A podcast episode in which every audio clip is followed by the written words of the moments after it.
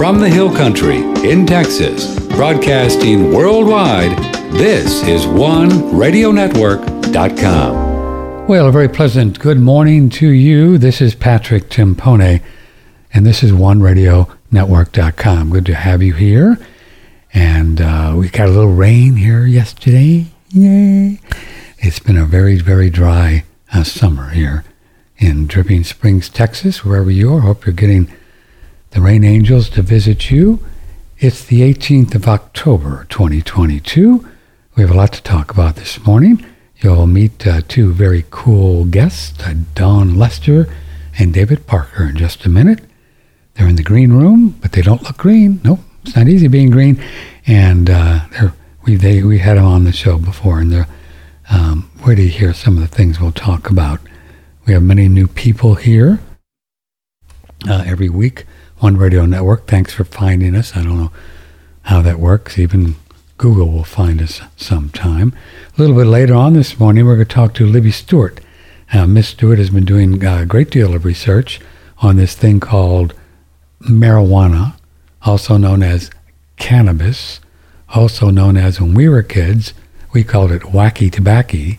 And and she... She says, you know, all this talk about, you know, this stuff is really not addictive, and, you know, it's, a, it's pretty safe and all that. And she says, I don't think so. So we're going to talk about that. So there you have it. Our phone number, if you care to join us, eight eight eight, six six three, six three eight six. The email is patrick at one radio network dot com. And email questions and uh comments and call if you want. And on the screen right now is the lovely and talented Dawn Lester and the also equally lovely and talented David Parker, uh, who wrote the book, uh, What Really Makes You Ill. And it's uh, whatever you thought it was uh, true about disease was wrong.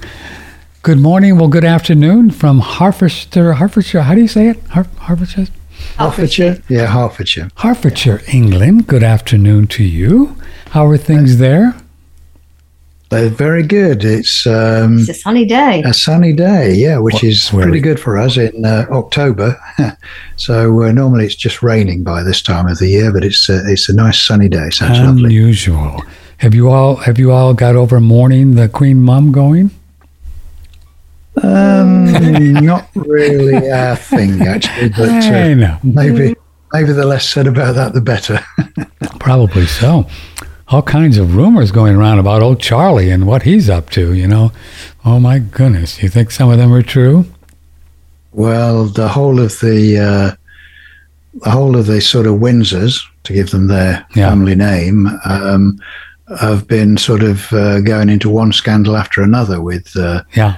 uh, Prince yeah. Andrew and uh, all of them. So there's lots of scandals around that family and has been for quite a long time. A lot of skeletons. So uh, that includes Philip. So, uh, and I've been talking. To, a, excuse me. I've been talking to more and more of the uh, um, uh, the money people around the world since all this crazy stuff going on, and I hear that uh, Windsor, the whole this whole thing, that they have a whole lot more power than I've ever imagined. You know, I didn't. I thought they were yeah. just a ceremonial kind of thing, but that's not true, really. They're pretty powerful. Uh, There is. I mean, there's. Uh, it's a whole network through all of the so-called royal families across the whole world, particularly ah. across Europe. Ah. And uh, the Windsors, uh, as you know, they're German. Their origin is German. Um, Windsor was an, was an invented name during the First World War because their German name obviously was not very popular, mm. as uh, Britain was at war with Germany. Um, But yes, they're all interlinked across all of Europe, and uh, they wield a lot of power. Yeah, extremely rich. Extreme, yeah, but it's all rich. Done behind the scenes, of course. Very all done rich. Behind the scenes. Very rich. Yeah. Well, we sure have yeah. been hearing a lot of uh, pretty curious stories, uh, Dawn and David, about some of the issues that could be coming up with Europe, the banking system, and then the the energy and the pipeline and the whole thing. So. Yeah. Do you, yeah. you think you all are in for some challenging times there in the U K, in the E U? Well, you're not in the uh, E U, but in, in the mm, U K. Not anymore. No. Well, we're still part of Europe, but not the E U. I mean, right. it's, right.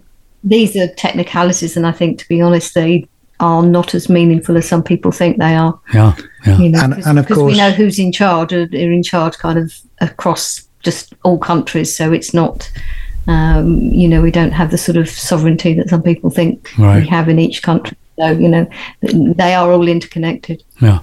But the thing is, of course, and this is probably something that we're going to get into a little later as we're talking about the nature of reality mm-hmm. and who is in charge of our reality. And it's a case of uh, what do we believe mm-hmm. is going to happen? What is it we truly want to happen? And, uh, and what we fear is going to happen. Uh, yeah. yeah. We shouldn't be drawn into fear. Yeah. And because these things do create um, the reality we then experience. And that, for anyone who's new to the true nature of reality, that may sound a very bizarre thing to say, but I'm sure we'll be able to explain yeah, we will dig into more it. About the philosophy. So let's get yeah. to it. We'll dig into it. So this is really, you all were, uh, you all, we say that in Texas, sorry, you all. Uh, I, I read on your website where your uh, fields of accountancy and electrical engineering. What's accountancy? What is accountancy? Well, it's just dealing with people's um, business affairs and, you know, filling in forms and oh, it's just another word for accountant. Oh, I see. I didn't. Yeah. I've never heard that term before. Accountancy. Okay. Oh, okay. Yeah. So your numbers, your numbers, guys and girls. Well, I, I was, but again, uh, was past tense. Moved into words. Moved out of uh, numeracy and moved into literacy. So. Mm-hmm. So w- You both began studying and writing about this nature of reality of what is and how this all works before you you did your kind of landmark book, which is extremely popular, What Really Makes Us Ill. Yeah, that's that's right. Uh, so we're going back in time, probably about seventeen years mm. um, while we were doing research for that. And uh, as we often say to people, seventeen years ago, we believed what every what the majority of the world still believes, you know, that uh, viruses and bacteria were real things that uh, made you ill, and uh, vaccinations were good for you, and mm-hmm. all what doctors did was based on solid science. That's that's what we believed, because that's what we've been taught to believe. And it's only when we started to research it all those years ago that we realized that everything we'd been taught was wrong, hence the subtitle of the book, Why Everything You Thought You Knew About Disease Is Wrong, because that's what we found. Yeah. Um, so when you but, say uh, research it, uh, before we get into more of the reality, um, when you do that, how do you determine, Dawn and David, of what is just more grist for the mill in the fake news area or the real thing? How, how do you know? How do you know? Well, it was. It seems to have been somewhat easier all those years ago, bearing in mind that we were doing the research for ten years. So mm-hmm. we, it was a very much a very deep dive.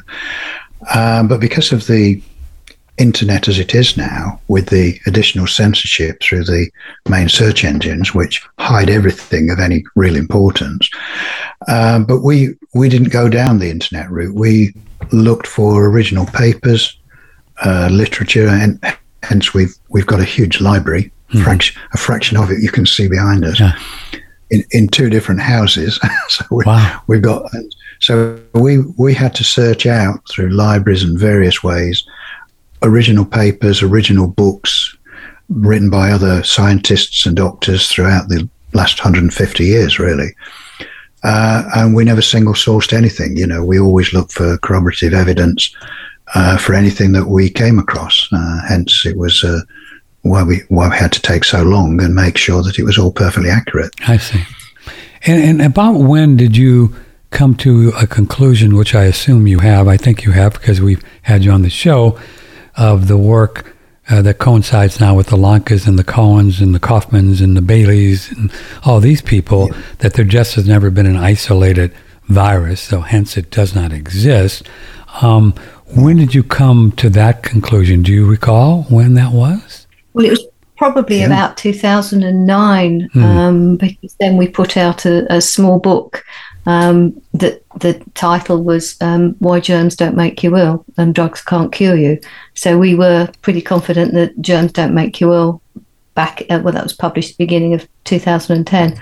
So, you know, we were, um, we'd come to that conclusion. And again, referencing sort of uh, Doctor Stefan Lanka, I mean, we had come across his work before, because, I mean, he'd been um, exposing the lack of evidence for viruses to be the cause of any disease for, um, well, since the late nineties, I, th- I think, or maybe even the early nineties. Oh, really? So he, he, he goes back yeah, so that far, across, huh? He goes back that yeah, far. Yeah, we'd, we'd come across his work in our research, so um, we do refer to him uh, in that, well, in, in that first book and, and that was published twenty ten, mm-hmm. obviously uh, also in our newer one. So, I mean, we had come across that. So when the nonsense began in twenty twenty, you know, we were...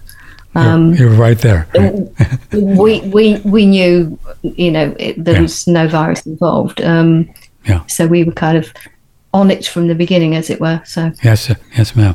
I understand. Did did was Lanka, uh, just for reference, was he on it early on? That uh, the a non-isolation idea, was that his main argument? Yes, I, I think so. Really, mm. and uh, probably more so in later years, yeah. certainly. This, uh, um, I mean, we, we have talked to him now personally several times. Yeah. Uh, he's quite a guy. Those early days. He's quite a guy. Yeah, mm, amazing. An amazing guy, and he's very persistent, and he's done some amazing work to show that uh, because it, he is trained as a virologist, so there's no one better to be able to take virology apart, really, and show that it, it has no basis in science, mm-hmm. that it's just a mistaken procedure. And uh, he, he was the best guy to do that. And of course, now many other people, doctors that is, that have mm-hmm. now had to leave the profession because, uh, of course, they get kicked out as soon as they start uh, talking publicly, publicly about there not being any virus as a pathogen uh, no. or bacteria for that matter. Mm-hmm. So, um, Uh, but there's many more of them now, so we feel in good company. And uh, most of, well, in fact, all of the mainstream doctors that people are now familiar with on the internet, you know, the Andy Kaufmans, mm-hmm. Tom Cowan, and mm-hmm. Doctor Doctor Stefan Lanker as well, well, and, and the Baileys, both Sam and uh, Mark, they've all got our book. Uh, and uh, I'm pleased to say all agree with what we've said. No one has come back to us and said, oh, this is... this is wrong. Right. Um, so that's that's also very reassuring for us that yeah. uh, uh, that we've we've got it right. Yeah, we talked to Mark Bailey a couple months ago, and of course to Samantha over the years, and and boy, he and he and another fellow put together a court, as you know, a whole court presentation, and they wouldn't even let him put it in, right? They wouldn't even let them submit it. Yeah. It was so good, you know. Yeah. They, they didn't know, they weren't having any of that, were they? Wow. Yeah. Yeah, I mean, Mark Mark's written fairly recently a sixty-seven page right. um, essay, which uh, is well worth reading. It's quite technical, but uh, for anyone who wants to really see the fraudulent nature of what's happened with not only virology but with the whole medical system, but particularly virology. Um, that's well worth uh, persevering with um, if you want to know the details. And he shows that all of these papers that people say where they've uh, supposedly isolated and purified the virus uh, all be shown to be fraudulent. They they have not done that. Wow. But you have to read the papers. You have to read the methodology to to understand um, that. And uh, and he's he's done a very good job of that. I'm still fascinated to this day after all these, you know, the last two or three years to really get your head around the idea that this whole thing was was a scam. You know, wow. I mean, amazing. It, it, it is. Yeah. It and, is. And the fact that it's still going. And yeah. it's still going. Yeah, it's still going. It's yeah. still going. Wow. Um, and, uh, and, of course, that's what us and the Baileys and uh, this is what we're... Uh, trying very hard to, to get into because yeah. it's cost it's cost so many lives and it's still costing so many lives that it has to be stopped. Right. Um, somebody somebody sent me a video uh, this morning of a Stu Peters. Have you ever seen his show, Stu Peters? Mm-hmm. And he's got a lady yeah. on there, and she's some kind of uh, expert. But now she's going on and on and on about how there was some A I thing that was infecting people with a with a with uh, bacteria, and this is why they were getting sick. And, and you know, and I'm sitting there watching this, and I'm not buying that. In my opinion, for what it's worth, I think that they're now coming up with more stuff to cover up the fact that there is no virus, so they don't get, they, you don't get to the real truth that there is no virus, because if that ever comes out, then the whole thing falls apart. I mean, what do you think? Um, yes, I think that's probably a very accurate assessment. They are coming up with as many stories as they possibly can, right? Um, including the whole idea, you know, gain of function, and this uh, idea of uh, some kind of bioweapon, no, something I... manufactured. And again, there's another news story that there's a uh, an even more dangerous, deadly version that's been created in a lab. Um, yeah. You know, it's it's. Yeah. It's just keeping one, the, one keeping the story, after another. Keeping yeah. the story going, keeping people afraid, and that, of course, is the major um, point of, of all the narrative, is to keep people in fear so that they will carry on following their instructions. Um, but also, I think if they're putting out lots of different stories, people remain confused, yes. which stops them from being able to think clearly for themselves, and they'll just default to, well, I'll just listen to the doctor because there are too many other people saying different things, and I and I don't know who to follow. Although I, I think more and more people, well, I say I think, I mean, there's there's evidence that more and more, more people, people are yeah. becoming aware of, of the nonsense, and so they're they're not buying it, yeah. uh, which is good. Uh, and again, this this will this will be supported by um, when we talk more about the nature of reality, about right. how. how important it is to to remain out of fear, you know, to because and, and a lot of this generates... as well is not helped uh, by some of the sort of uh, main platforms, and I have to say, Stu Peters is one of them, yeah, because um, he tends to be a little bit too sensational, and people may remember that he was the one the, with the water thing, yeah, with the whole the water snake snake venom in the water, you know, which know, is another load of nonsense. But you know, Stu Peters went on that big time, and uh, you know, confused a lot more people over something which is totally untrue. Right. So I'm just sounding that as a, a word of warning, you know, for people to be careful where they get their information from. I understand. As Dawn has just said, because there's so many of these nonsense stories going around from people who really ought to know better. And this lady this morning was talking about that they put something into the food and the water and the air, which was what COVID is. I mean, there's no evidence of that. I, I haven't seen no. any, and I, I think it's a false flag. And, and you know, my opinion, the more you do this, the more you make this thing it real, right? It. it. But there is no it. So, you know, exactly. there is no it. It, it exactly. doesn't exist. There's no there there. Exactly. And that is the main point, that there never was a new, uh, inverted commas, um, yeah. disease. And that's the point. There is no it, and that, that you know, some people, oh well, I had it. You know, yeah, how right. how comes I had it? They say it all the time. People say I had it. No, I had it. No, I had it. But yeah. people do have symptoms. They do become ill. They do have ver- what does it say? Various combinations of symptoms that are given the labels that make them think that there is an it. Uh, and of course, that's a mistake, because that's not how the body works. That's not what symptoms are. There isn't an it.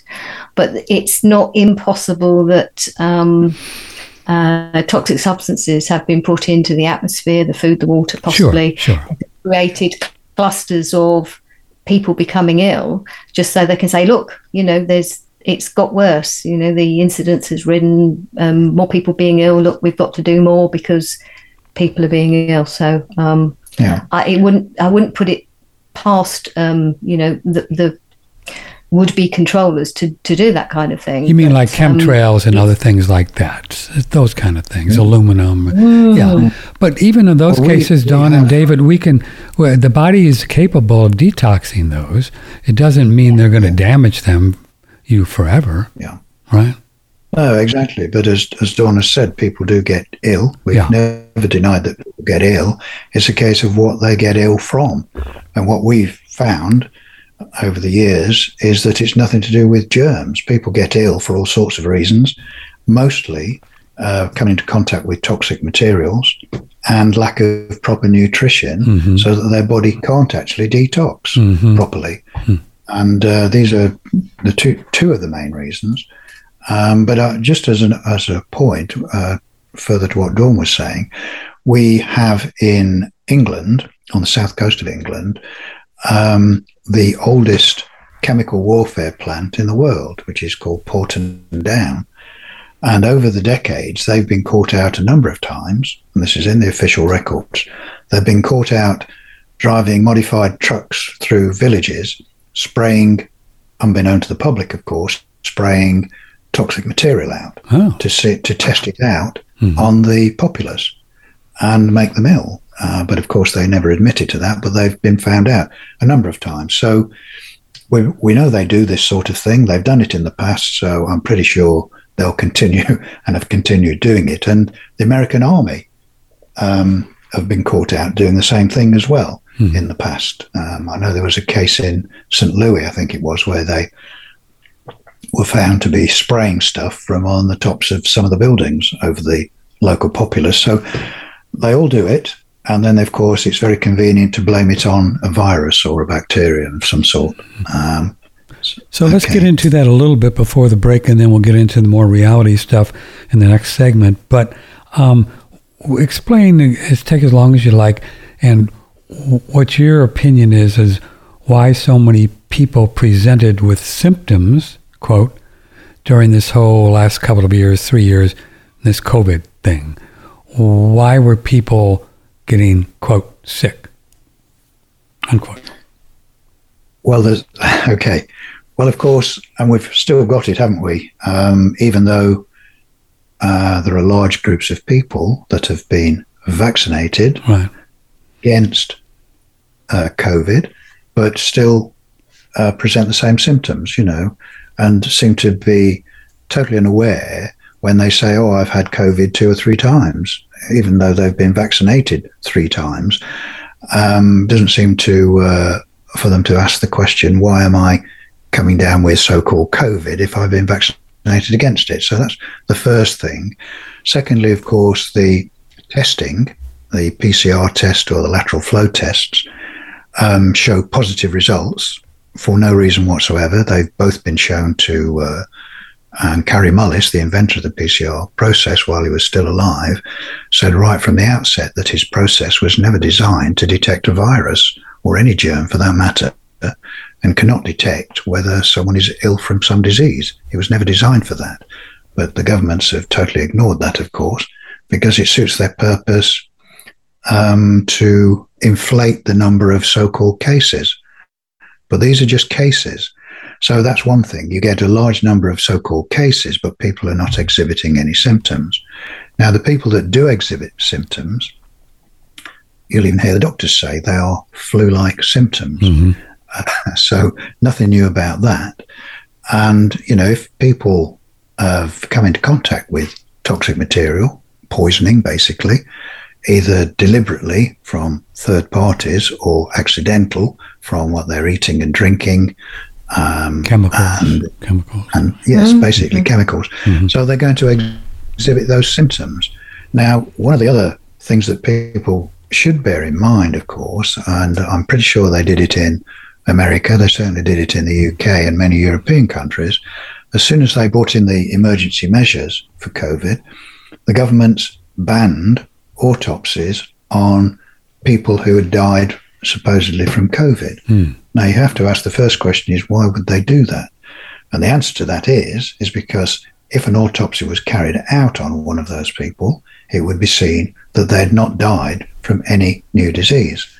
And this actually happened, or we're talking to some people in uh, Sweden, because uh, their government had done exactly the same, but a particular clinic decided that they would carry out one or two autopsies on people who'd been presented as having died from COVID.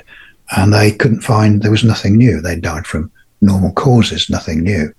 And so uh, as soon as that information started to come out, of course, that clinic was very quickly closed down by the government. So that just shows people that the information is being hidden from them. No one, no one is dying from some new disease. There is no one, and I'll say this categorically, no one has died from a disease called COVID.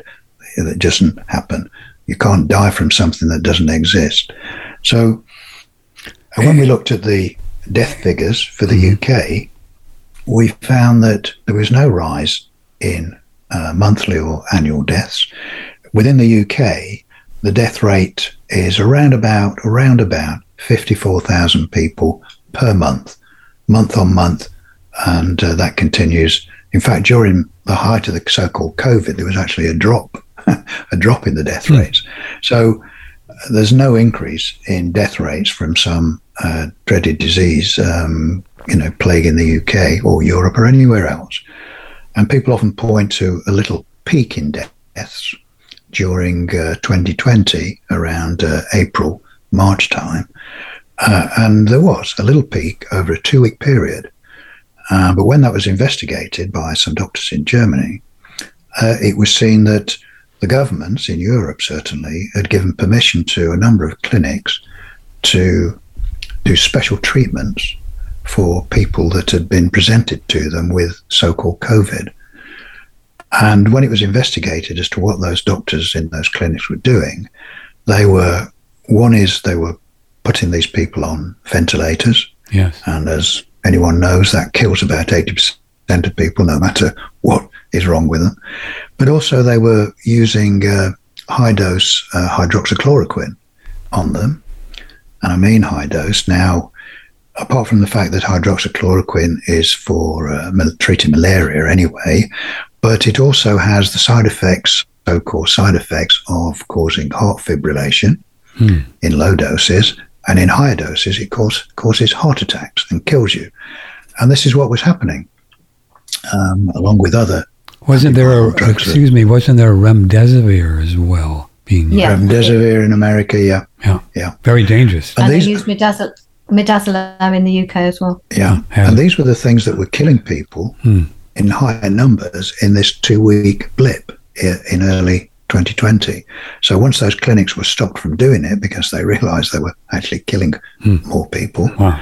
um, then it dropped back to normal figures again. So uh, the evidence is all there if people know where to look and uh, and are diligent in their research. Uh, but too many people jump on the bandwagon uh, because they believe there is some terrible new virus right. on the warpath, as it were. I, I suspect our listeners listening today worldwide are, are asking the question, though, so how do you explain so many people, quote, getting sick, unquote, presenting fever and all that stuff during this tumultuous time and filling up the hospitals? Uh, how do we explain that? Well, the other thing as well to remember, and there's more of this evidence come out, mm-hmm. you know, where we were told that the hospitals were full to overflowing with COVID patients. Yes.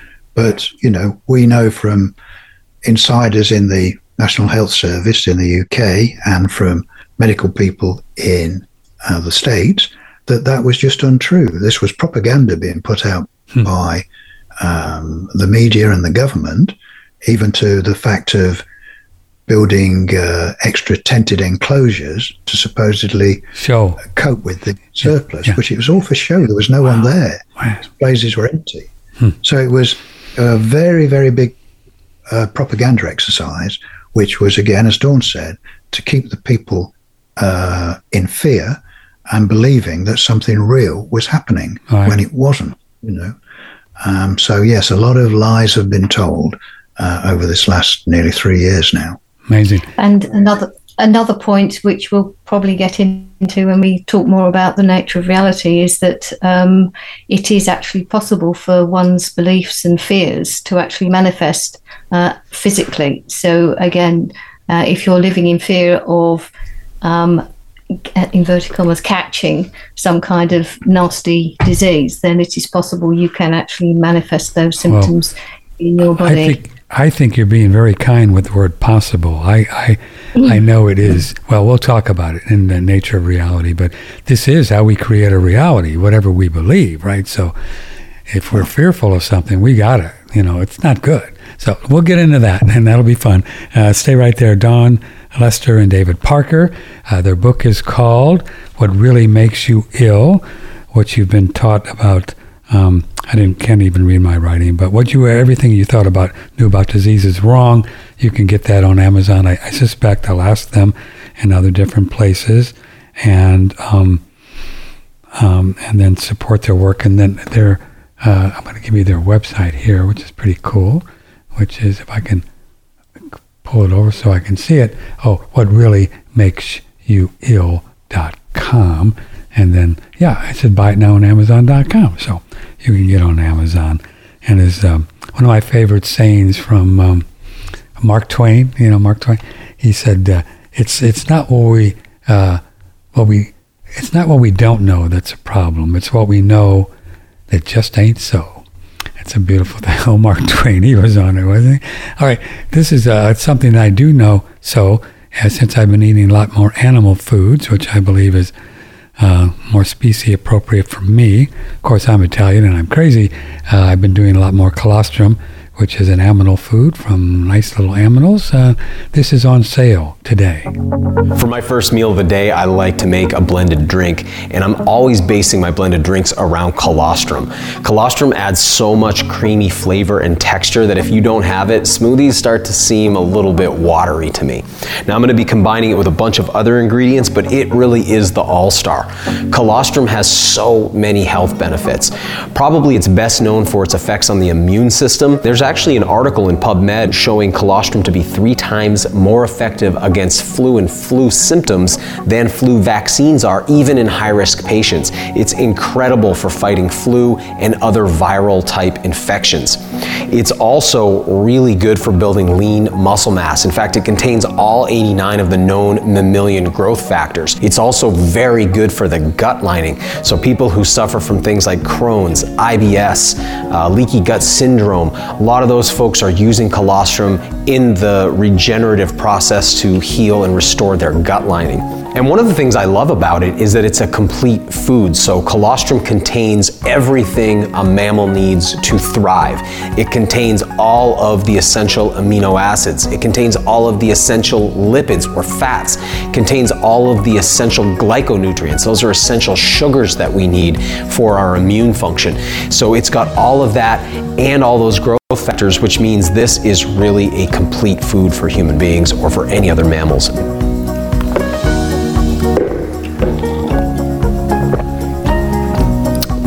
Tastes great. It's got the fuel I need to get through the day, and it's got all those added health benefits thanks to the colostrum too. We've been working with Daniel Vitalis for twelve, thirteen, four, I don't know, fourteen years now. He's a good guy, um, and uh, when we first met him, he was uh, like a vegan, vegetarian guy, and uh, for many years, and hung around with Dave Wolf, and and now he does a whole series, and he goes out and uh, shoots bears and eats them. So he's he's made a big character. character arc in his in his life. But uh, these products are great. The colostrum uh, vanilla, strawberry, chocolate, and the original. He also has shaga and reishi fruited body mushrooms, digestive bitters, um, pine pollen, one of our faves, and uh, some other really nice products. So if you would like to spend some of your Federal Reserve notes, such as they are, uh, before they turn them into digital blips on your computer, Just kidding. Uh, you, you might want to spend them on our website, one radio network dot com, and uh, buy some of the uh, products that we promote, because uh, we think we have some, uh, some of the best ever. So that's Sir Thrival is the name of that company. About three years ago, we were introduced to George Wiseman, and George Wiseman knows more about hydrogen as a healing mechanism uh, than anybody on the planet, probably. He created a hydrogen Brown's gas machine. Uh, Brown's gas is that fourth phase of water, the uh, um, the electrolyte, well, it jazzed up water that you can breathe the hydrogen, and you can uh, drink the water, which we do. I've done every day, almost every day for three years, and I'm crazy, so know that you'll get be crazy like me if you do it, but you might like it how, and it's a food, so it's not in there trying to kill anything, because we don't believe there's anything to kill, uh, thank you, uh, but it's a food. Hydrogen's a food, and here's Doctor Mark Sircus on why this technology may be of interest to you. Previously with Doctor Mark Sircus, who's written several books on hydrogen, he talks here about how and why it works when we breathe in the hydrogen gas and bubble our water. Hydrogen is the point between the physical universe and all the other dimensions, the energetic dimensions. The first thing that comes into existence in the physical plane is hydrogen, H one. Hydrogen floods the space in, in between all the stars and galaxies, and it gives the, the sun, it takes a bath of hydrogen twenty-four seven. It's constantly being infused with hydrogen, which it burns. In the body, we have something similar going. In plants, plants take in light and carbon dioxide, then they make food, chemical chemical food, and which is a process of adding hydrogen. That when you eat it, you strip it. But you put hydrogen gas into a person. Before it's an antioxidant, it's like rocket fuel, and it is rocket fuel. So many good things are going on when you breathe this hydrogen from the AquaCure machine. That's the one Doctor Sircus uses. And bubble the water. Take a look at it on our website. And uh, there's a one-year, no questions asked, money back, a guarantee. Puppy. Can you, I mean, when's the last time somebody says, buy my product, and if you don't like it up to eleven months from now, send it back and I'll give you your money back? You buy a new refrigerator, right? It doesn't, the warranty lasts about two years. Now, it's crazy. So he, he believes in his machine, and he believes in its efficiency and its effectiveness to offer that. And then a lifetime warranty on everything. So if something goes wrong, he just fixes it. So he's a cool guy, very ethical, and uh, uh, promo code OneRadio will get you a twenty percent discount. So it's a couple thousand bucks. So, you know, it's a, it's a pretty good-sized purchase. But uh, we think with these warranties and my experience with it and other people, it's a great investment. So think about it for your health. I mean, a couple grand, I mean, you know, whatever. Go to the doctor twice and you don't you save that. But anyway, uh, you can also go to Molecular Hydrogen Institute. Oh, I got my wrong picture. Molecular Hydrogen Institute dot com. Molecular Hydrogen Institute dot com. Look at some of the peer-reviewed studies, uh, mostly out of Japan, China, Vietnam, in the East, and they're using hydrogen. Some pretty cool stuff going on with helping people to heal more efficiently and effectively from strokes and other weird things uh, by breathing hydrogen. Pretty amazing uh, molecule. Probably it's the only molecule on the both sides of the periodic table. So that's pretty cool when you think about it. The only one. So kind of uh, the yin and yang. Hydrogen, Brown's gas machine, promo code OneRadio, twenty percent discount on one radio network dot com. I think you'll think you'll enjoy it. Check it out. Have some fun and uh, get yourself one and see what you think. Oh, wait a minute. Why didn't that work? Oh, I know why that didn't work. You know, can't do all these buttons, man. I don't want to do it. Broadcasting from the beautiful Hill Country in Texas, this is one radio network dot com. Okay, uh, Dawn Lester, David Parker are here. Their book, What Really Makes You Ill. And now we're going to dig in to their earlier work before the, uh, the uh, What Makes You Ill work and the nature of reality. So, simply put, is it a fair idea that we can talk about that when we humans look around into what we think is reality, right? A forest or, I don't know, I don't know, buildings or people or uh, stuff that we call reality or our home, that we are not separate from it. Right. We we can't be, yep. Can we? We can't be separate from it. No, we're not. And, uh, and this is one of the hmm. most difficult things, I think, for people to get their heads around, because yeah. it's uh, it's so bizarre. But, uh, and obviously we will go into this, but um, it's interesting because when we were looking into it and spent many years, um, and we looked at quantum physics, the cutting edge of quantum physics. And when you look at their work, there's many quantum physicists are now quite happy, and one of them, whose name I can't remember, but was quite happy to say that from a quantum physics point of view, they can't show that there's an out there, out there. Those are his exact words. There's no there there. There is no, there's no out there, out there, which is quite something from a quantum physicist, isn't it? Yeah, right, right. But really, if people think of it in the same way, and we sometimes use this as an example for people to start to sort of contemplate where this is going. If you think about what you're, what you do when you're dreaming, right. when you're when you're deep in a dream, you're not aware that you're dreaming, and you create a reality which appears to be solid and separate to you, and you interact with it as if it is solid and separate to you. You know, um, it's only when you wake up and you just pass it off as a dream. But it's a great clue to people to show how, from a, uh, a consciousness point of view, you can create a reality and interact with it as if it's solid and separate to you. Just like it is and here. That's starting to give... Just like yeah, here, exactly. Right? Yeah, yeah. Exactly. Just like here. And this is... And this is why hmm. we can have much more control over the reality we create yeah. in the same way that we do in a dream. Some people call it, uh, in a dream, call it lucid dreaming, when they have worked out how they can come awake in their dream and then start to manipulate it in ways that they want to do. And uh, really, this is what we have to do in what we call the waking state yeah. of reality, or waking state of consciousness, which is our everyday reality, is as we come awake in it and realize what we are and what it is and how much control we have over it. Once we know these things, then we can really start to re- create our own reality. We yeah. create our own experiences.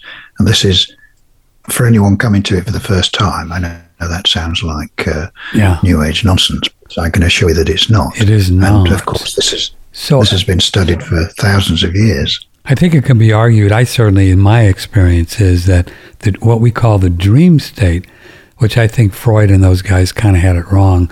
I think they were. Didn't they talk about it being just the mind spitting out old images, or I don't know. I never studied and, Freud. Is that was that their thing? Kind of. You know. Yeah, yeah. I just thought it was sort of the day's debris, right? As it were. Debris. I like that word, but it's not. It's another reality, and it's as yes. real as this, Dawn and David. It just is. I, that's my experience. Um, yeah. And and, and I, as you said, I think you put it very well. When you really get into it and you study it, you write down these experiences, and you really understand what's going on. The more and more you do it, the more you are awake in that reality, and the more fun you can have, you know, and in that reality, in my experience, is you can fly through walls and fly and stuff that you can't do in physical reality, just because there's separate, there's different rules, right? Is that your experience as well? Yeah, yes. I was going to say the same thing, that um, the what we call the dream state is not exactly the same as what we call the waking state. Um, there are slight differences. I mean, it, it tends to operate in a similar kind of way, right? But it, it does seem to sort of function slightly differently. So yeah. So um, but I mean, what? Why would we have a complete, you know, exact copy of, um, you know, different realities? I mean, the whole point is to explore, um, explore ourselves, the self, explore, learn, and so we would never have anything that's an uh, exact duplication. They would all, hmm. everything is different, which is why um, we are all different. You know, however similar we may be, we, there are always differences, because again, why would we duplicate uh, a, an experience, an, an exact copy? So uh, we might have something similar, it feels similar, but there will be slight differences. And again, this is all for learning purposes, about understanding who we are and what what we can do, learning about our power. But that's probably jumping. That's all right. Do you think that's why we're here, to learn who we are, why we're in physical reality? Yeah. Yes, de- definitely. definitely. And uh, we, as people realize that they're, there's much more to them than flesh and blood. I mean, that's a creation in itself. You know, it's uh, in the same way as you, in your dream, you create a body in your dream, don't you? yeah. and you you meet people in your dream, which appear solid. Uh, but of course, they're what are they made of?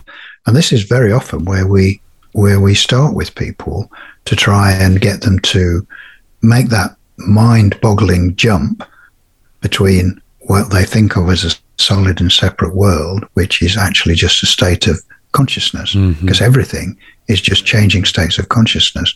And we ask people to think about when they were back at school and maybe in their science classes, and when they were trying to discover what things are made of.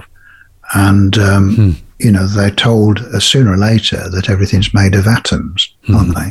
Hmm. They're told, you know, and these atoms uh, have a nucleus with orbiting electrons, and the nucleus is made up of neutrons and protons. But the more you dig into it and say, well, okay, what are neutrons and protons made of? And eventually, and this is where quantum physics ended up, they just, it disappears. It almost like sand falling through their fingers. They just go, well, uh, we don't really know. It's just energy. It's just energy. And you say, well, okay, and what's energy? Well, we don't, we don't really know. Right. And that's why they can quite happily say, you know, everything is made of energy, but we don't really know what it is. And it's interesting, we found, to look at uh, that. Well, the formula attributed to Albert Einstein, E equals mc squared, mm-hmm. where E equals energy and m is uh, mass, um, and c is the speed of light squared. And we saw a better interpretation of that by another quantum physicist who's still around, uh, Harold Puthoff. I think he still works for Stan- Stanford University in the States. Mm. And he said, what the formula actually is, is it's telling you how much energy is required to give the appearance of matter. And that's quite a the good interpretation. Of matter. The appearance of matter. Right. Yeah. So um, so that's what the idea that um, that I've been talking about a lot in the last few months, that I don't think the body is solid. I think the body is just a thought. This is my take. And it's not solid. I mean, it feels solid. And I you go, you know, But but it, it's not solid, is it, in your experience? I mean, it's just, it's a thought. I mean, which then brings us to the idea that if you're in fear, there's no reason to think that you can't create anything, because it's in the body when we're fearful. Is that close, do you think? Yeah, I mean, another, we like, because uh, we, we had to study a lot, quite a bit of quantum physics, uh, because we thought, well, these guys are at the cutting edge of science, mm. so let's see what they think. Mm. And we came across another quantum physicist called uh, Amit Goswami. Mm. You can probably tell from his name that uh, he's Indian, mm. but he was trained in America, so where he still lives. And um, one of the most interesting things he said was that people will not understand true nature of reality until they understand that matter, energy, and consciousness are actually the same thing. And that's, I'll say that again, matter, energy, and consciousness are the same thing. And once you start to realize that, mm. then lots of things start to make sense. And why, as you just said, Patrick, you can start thinking of your body and reality as something in a very, very different yeah. way. Yeah. Wow. And uh, pre- know, go ahead, Dawn. Um, yeah, go ahead. No, I was just going to say sort of certain uh, Eastern sort of philosophies talk about um, Maya, and the word is right. translated as illusion. Um, I think that's slightly misleading, but again, it's it's the idea that there's that there is no, um, that, that physical is not what we think of. So, you know, like you were saying about, you know, not having a body, although we experience the body as if it is something, but it, knowing that it's an expression of consciousness yeah. rather than an actual thing, as it were. So again, but but just trying to use language to describe uh, these concepts is, is somewhat difficult, because the concepts are beyond time and space, and the language is very much um, right. firmly sort of rooted in time and space. And so we, we can't describe, we can give um Um, sort of we can use words and hope that people will then take that in kind of intuitively and and, and understand it intuitively, rather than, um, you know, intellectually kind of making it make sense. So again, it's a it's a balance of using intellect and intuition, but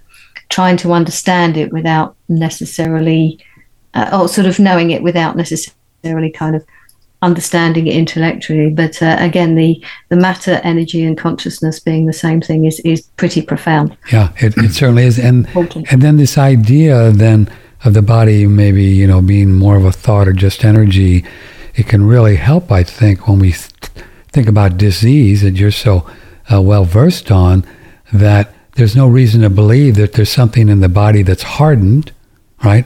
It's hardened and it's there, and you know the doctors say it's incurable. Well, no, I mean maybe all of a sudden you change your consciousness, and then that changes, which is what healing is. Right? Absolutely, this is what healing is. Absolutely. Wow. And and this, of course, is demonstrated with, and even the medical establishment accepts this. This is demonstrated with the placebo effect, uh-huh. and its opposite, the nocebo effect. And we mm. have come across many cases where uh, the placebo effect, I mean, the drug companies use the placebo effect in their drug trials, don't they? They yeah. have one group that are given a placebo, a, basically a sugar pill, and the other group is given the actual drug they're testing. But of course, the two groups don't know what they've been given. And, um, you know, even with chemotherapy drugs, you know, the the group that's been given the placebo, that is the sugar pills, can and have experienced, you know, the loss of hair, because right. that's what they expected right. from a chemotherapy drug, even yeah. though they'd not yeah. not had it. What a trip, huh? So it's very powerful. Yeah. The yeah. mind is very powerful. So, so what is your um, visualization and explanation?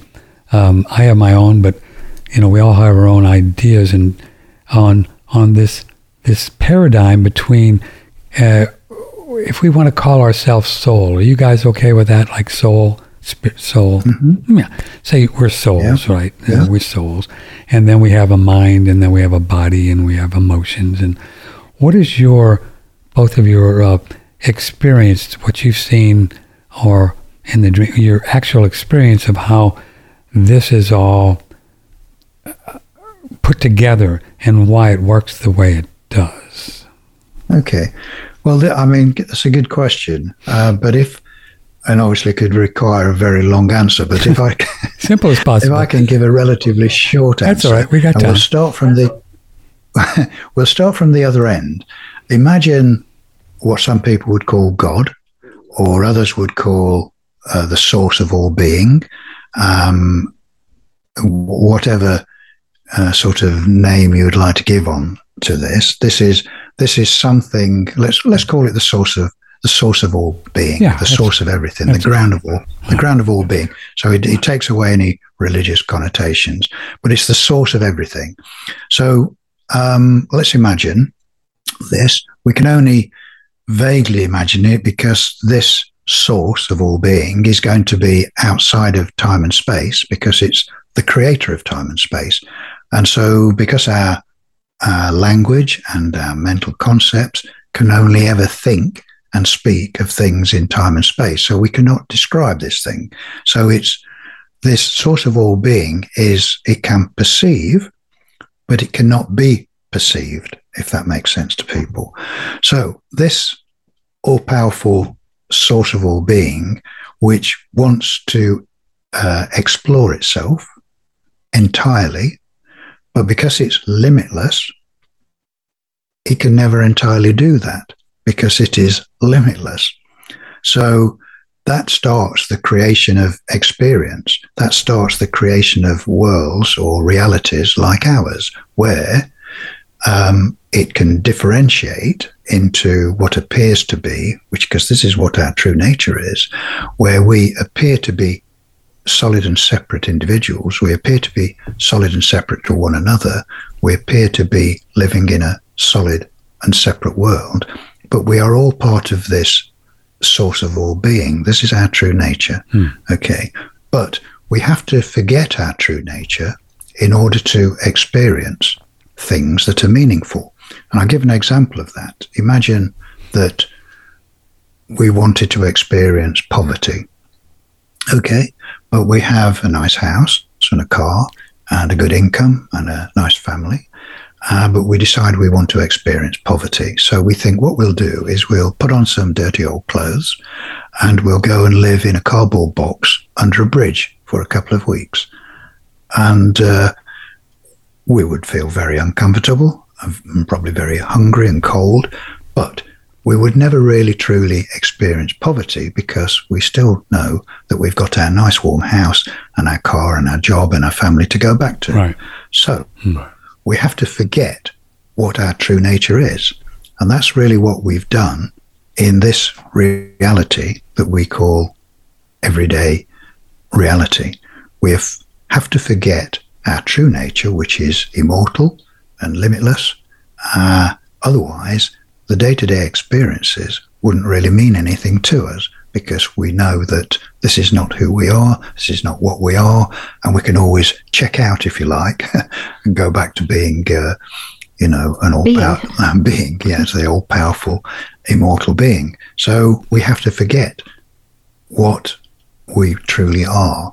But this is the whole exercise of starting to understand what the true nature of reality is and the true nature of our being is, so that we can start to remember who we are. Mm-hmm. We still live in this reality, but we start to remember who we are so that we can have more control over the reality. You know, we can still live in it, we can still learn from it, we still have experiences, but we can look at it and work in a different way, because most people, if they think about it, spend their entire life running their life based on their beliefs, not on facts. It's based on beliefs. It's based on fears. It's based on what the yes. mainstream media propaganda dies them about. And that's why they spend so much mm-hmm. money propagandizing people. So it limits their perception of what they are. It limits their perception of what the true nature of reality is. And it limits their power. But once people start to wake up and start to explore themselves and start to know who and what they truly are, then they can start to take that power back. They can start to grow into their power once again and start to change their experiences, get rid of the fears and worries and foundless, foundless worries, like there's a virus out there to get you. Yeah, yeah, um, yeah. And once they get rid of those, they'll find that they have a much freer, a more profitable life, and uh, and their true power will start to dawn on them. Uh, no you. Pun intended. Dawn. Yeah, uh, but, but also when when people uh, and this is actually what's happening, what we're what I'm experiencing today, right. happening around me, that more and more people are are coming to this sort of realization that they mm. are more than the physical. You know what yes. we appear, you know, our kind of so-called physical body, you know, that there is more to us than that, and they are um recognizing that that that means that they can change the experiences. They don't have to um accept the narrative, they don't have to follow rules, because they um that's a fear-based system, and they don't have to live in that fear-based system. And so they're um people are getting together to create new ways of living Um, that don't have the same kind of rules and systems and restrictions that have been in the past. And so uh, I'm seeing more and more people who are learning and getting together and creating new ways of living that are far more harmonious and um, basically based on our true nature, which is um, unconditional love. And so it is, it is a more loving, harmonious future that people are beginning to create. So this is this is a, a reflection of how things are changing in the uh, the world that we experience, as it were. So you asking about, you know, yeah. how we see things. Right. And as David said, I think, well, you really put it eloquently, that our our our my experience is our essence, whatever it is, soul, is source. Right. We are, this is what we're made out of, right? So that's pretty cool yes. when you think about that, you know, and which is helpful uh, because then there's really no place to go. It's not like we have to go somewhere to realize God, that we are in our own right. We are gods, little gods, but we yeah. we got the juice, right? Well, we, we, we're,